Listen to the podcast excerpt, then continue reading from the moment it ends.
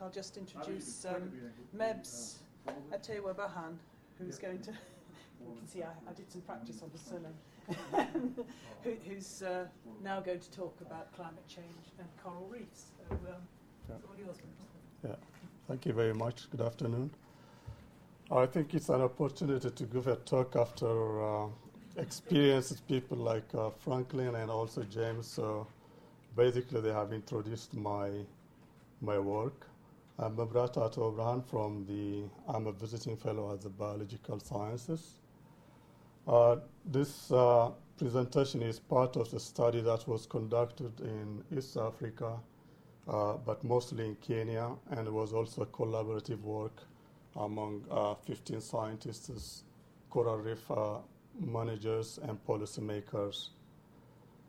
Uh, as we have seen um, from the previous presentation, uh, 1998 had great impact on, on the malaria in Ethiopia. I'm also going to focus today on the impact of the 1998 also on coral reefs of the Western Indian Ocean and uh, East Africa in particular. Uh, the presentation is not particular on food security, but it's general on coral reef ecology. But as we know, the ecology can be translated into food security and so on. So this is a model presented um, reported in South Africa, or and it represents the uh, food security in terms of the environment and also socioeconomic uh, factors that are uh, present in sub-Saharan Africa.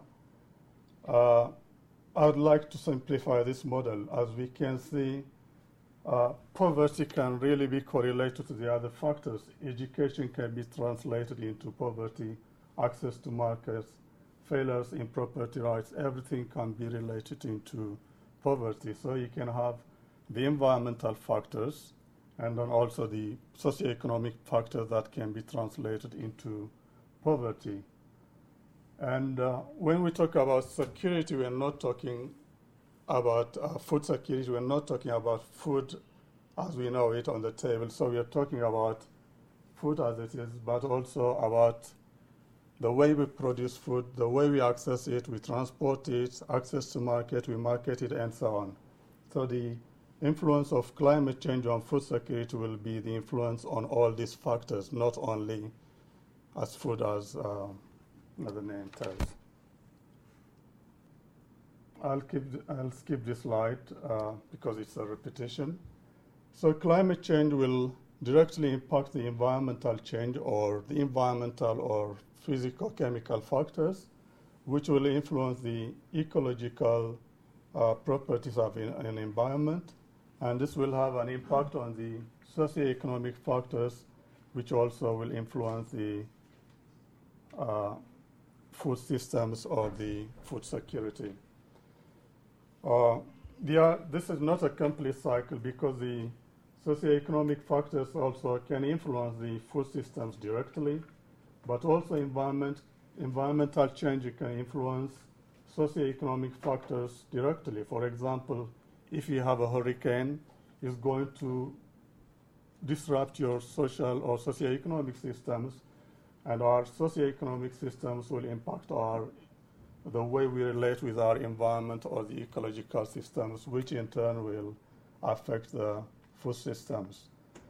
Uh, it's difficult to show a relationship between the socioeconomic factors and the environmental change as I mean from to go from bottom upwards, but you can do it. Um, for example, this is where mitigation comes. Um, we are trying to lower the amount of carbon dioxide that's emitted into the environment. So it is at this level, but it's a medium or a long-term project. It's not an, an immediate uh, project that involves uh, adaptation or uh, response of communities to climate change. So the presentation is about coral reefs. As we know, coral reefs are tropical ecosystems, and they are one of the highest diverse ecosystems on Earth. They are distributed in the tropics, mostly between 20 degree north and 20 degree south. They like to live in environments that are characterized by high irradiation level or amount of light. And because they live in tropical environment, also they have evolved to this constant environment, and that's the Achilles heel of coral reefs.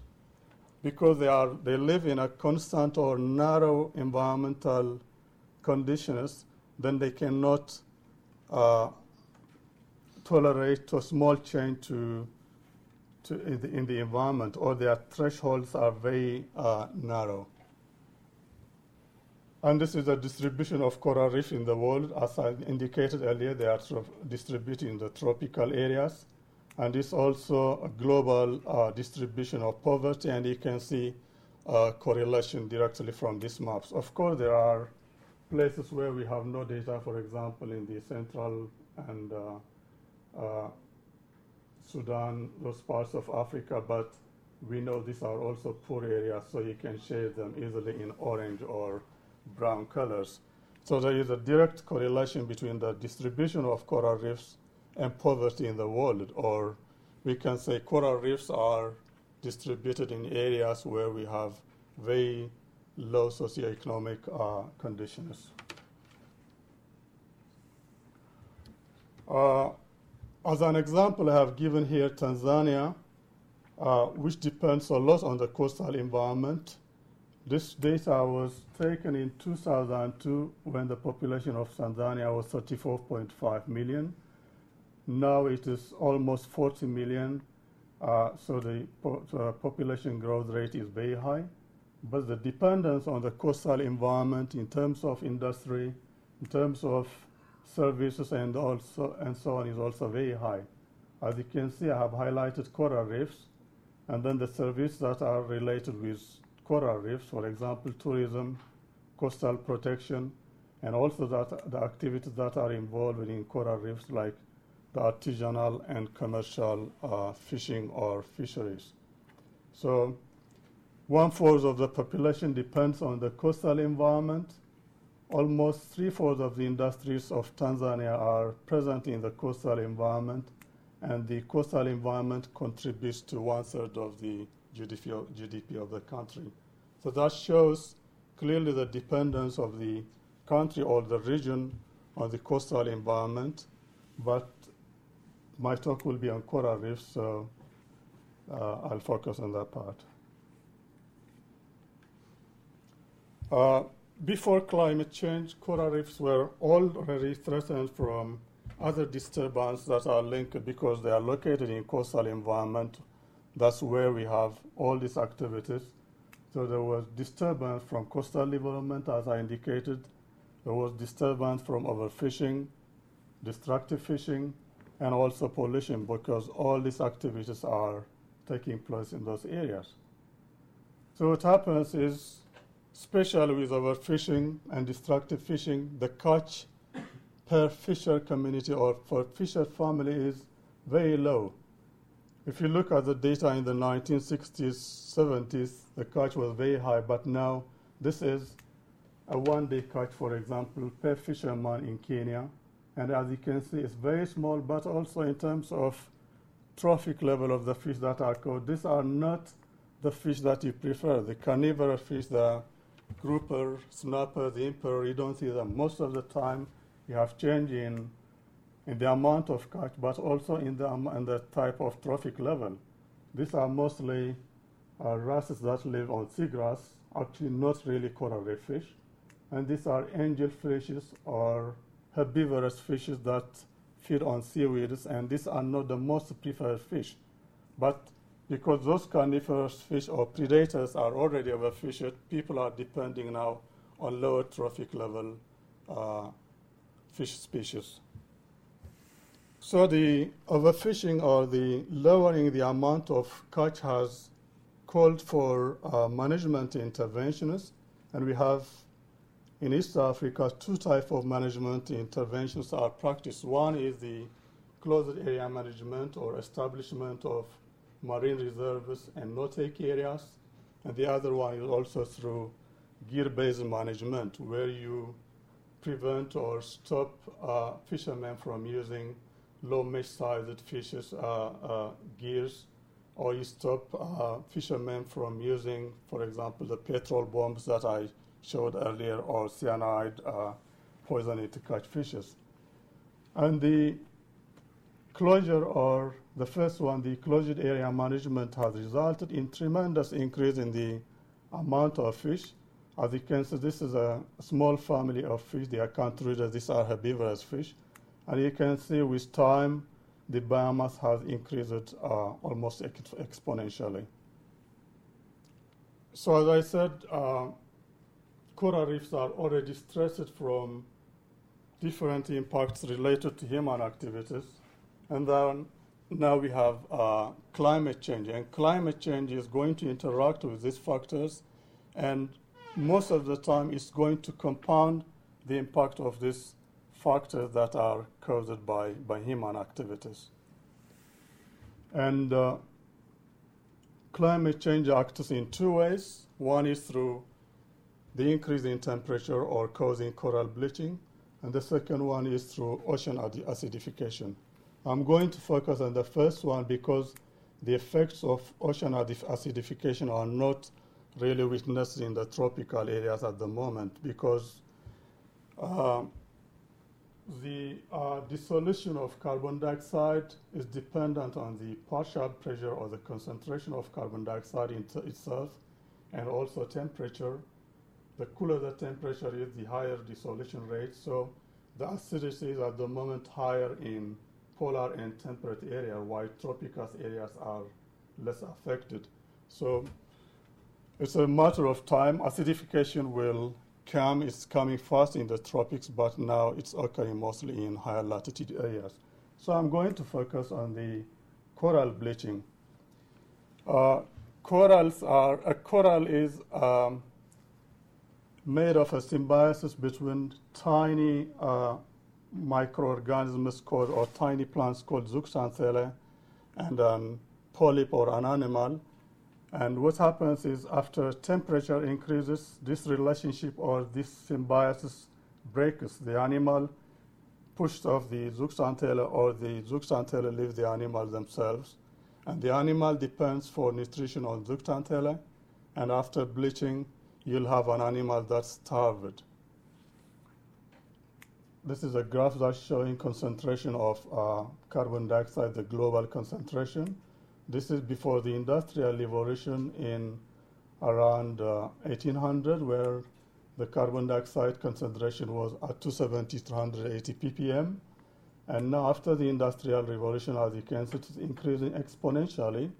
With that, acidification is, or the concentration of carbon dioxide, uh, sorry, calcium carbonate in the oceans is decreasing. So you have also exponential decline of uh, of uh, aragonite saturation or calcium carbonate saturation, or the reverse is an increase in acidification this way. With that, we have an increase in temperature. That was a global thing, but if you look at East Africa, we have also in situ measurements of sea surface temperature, and this is from the Hadley Center here in Britain. And this is temperature data from the 1950s until 2005.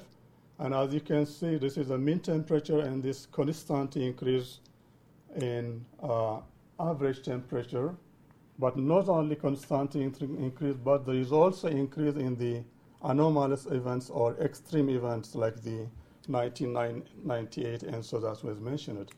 These are the three ENSOs that occurred in the recent past, the 1983, 1987, and 1998.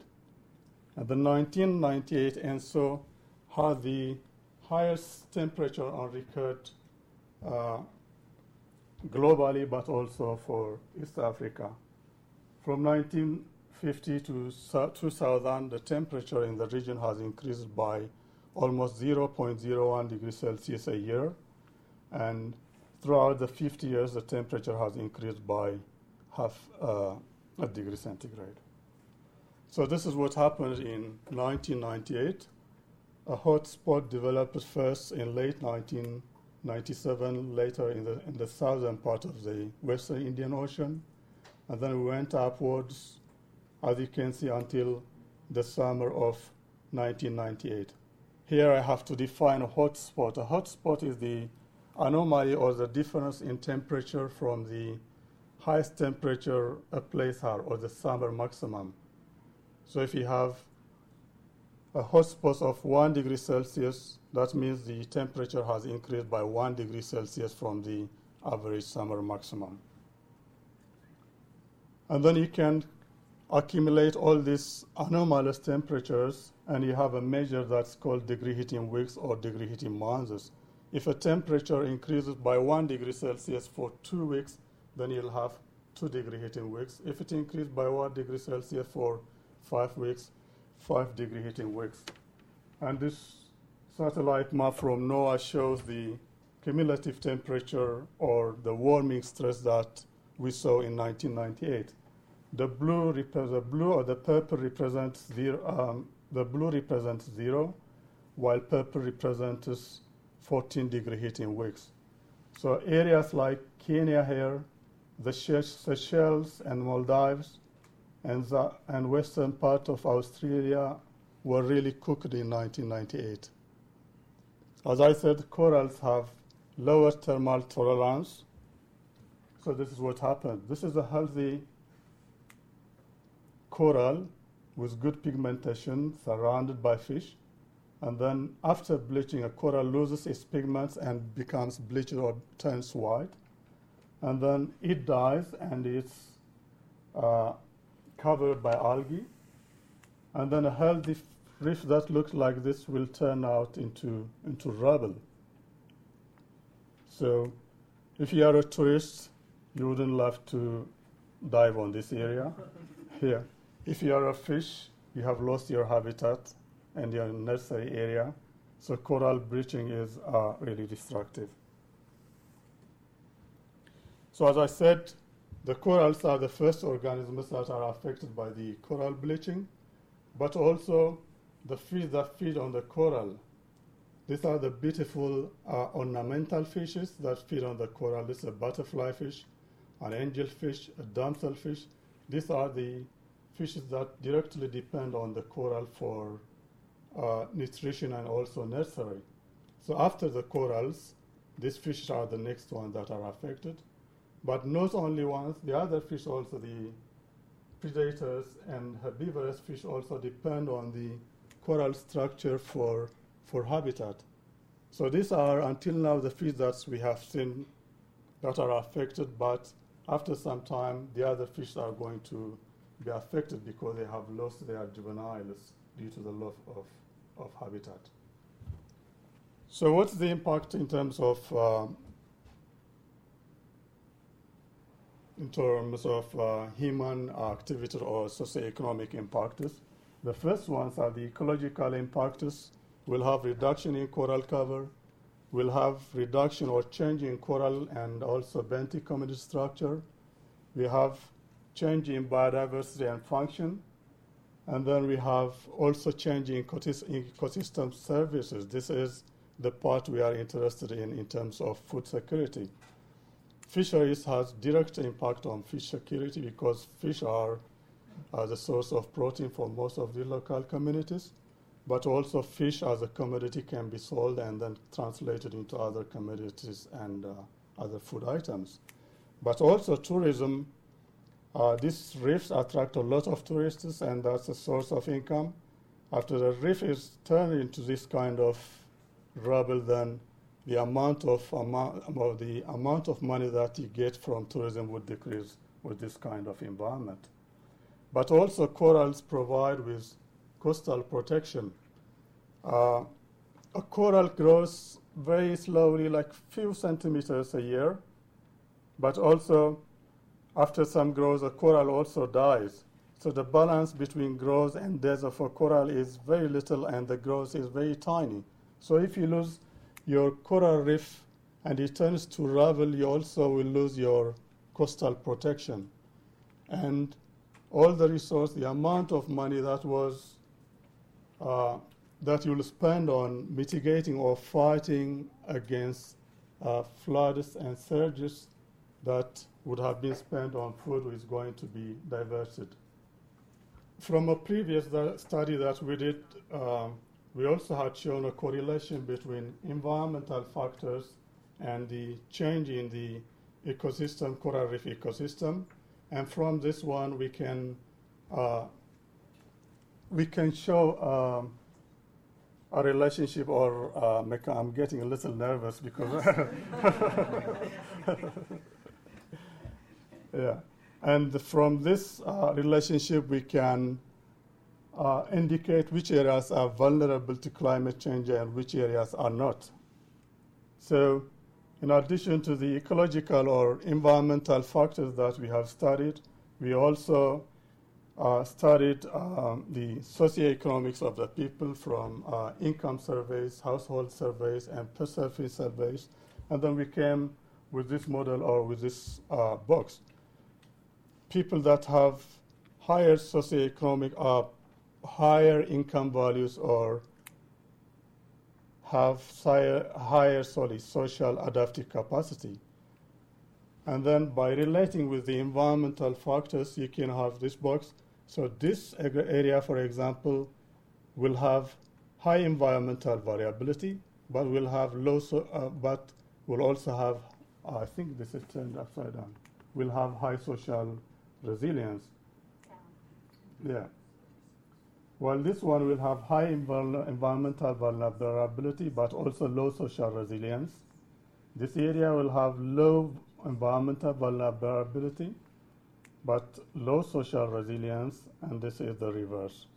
So you can map all your areas in terms of the environment, vulnerability to the environment, but also in terms of social uh, vulnerability, and then you can uh, give some uh, recommendations.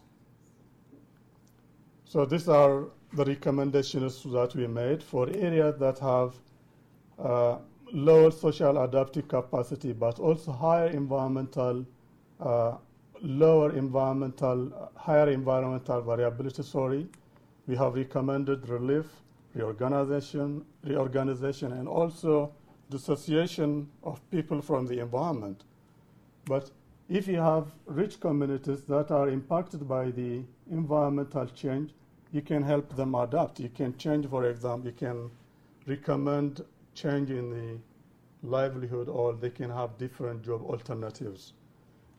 Uh, while these people can be helped to preserve what they have, while this one have enough social capacity, but their environment suffers less so they can adapt themselves. And this is my uh, last slide, and uh, that shows that what's happening in the environment and what people are doing is really different. For example, if you take Seychelles here, Seychelles have high social adaptive capacity, but also higher env environmental vulnerability. But what Seychelles is doing is they are protecting most of their reefs. But these reefs are vulnerable, so Seychelles should be doing other things, maybe investing on aquaculture or other uh, alternatives. The area, a country that's protecting most of, of its reefs is also Kenya, while Kenya has high environmental variability, and Kenya also should change its strategy a place where you have high level of poverty but also low environmental vulnerabilities, uh, vulnerability is Madagascar, and Madagascar can be helped to adapt through uh, relief and aid. This is my uh, last slide. Do you know this guy? Yeah, this is the president of uh, the Maldives, Mohammed Nasheed. And this was part of the campaign for the uh, Copenhagen negotiations. What this guy stands is in 1998, it was part of the shore. But now, since 1998, because the corals offshore have been uh, bleached and have turned into rubble, the coastal environment is also being washed away. So, between 1998 and now, they have lost a lot of land. Actually, the Maldives is proposing to rehabilitate people or to take people from the islands to India or to other places. So this was uh, really a powerful uh, message that was sent to Copenhagen, but as we saw, Copenhagen didn't work. yeah. Okay, thank you very much.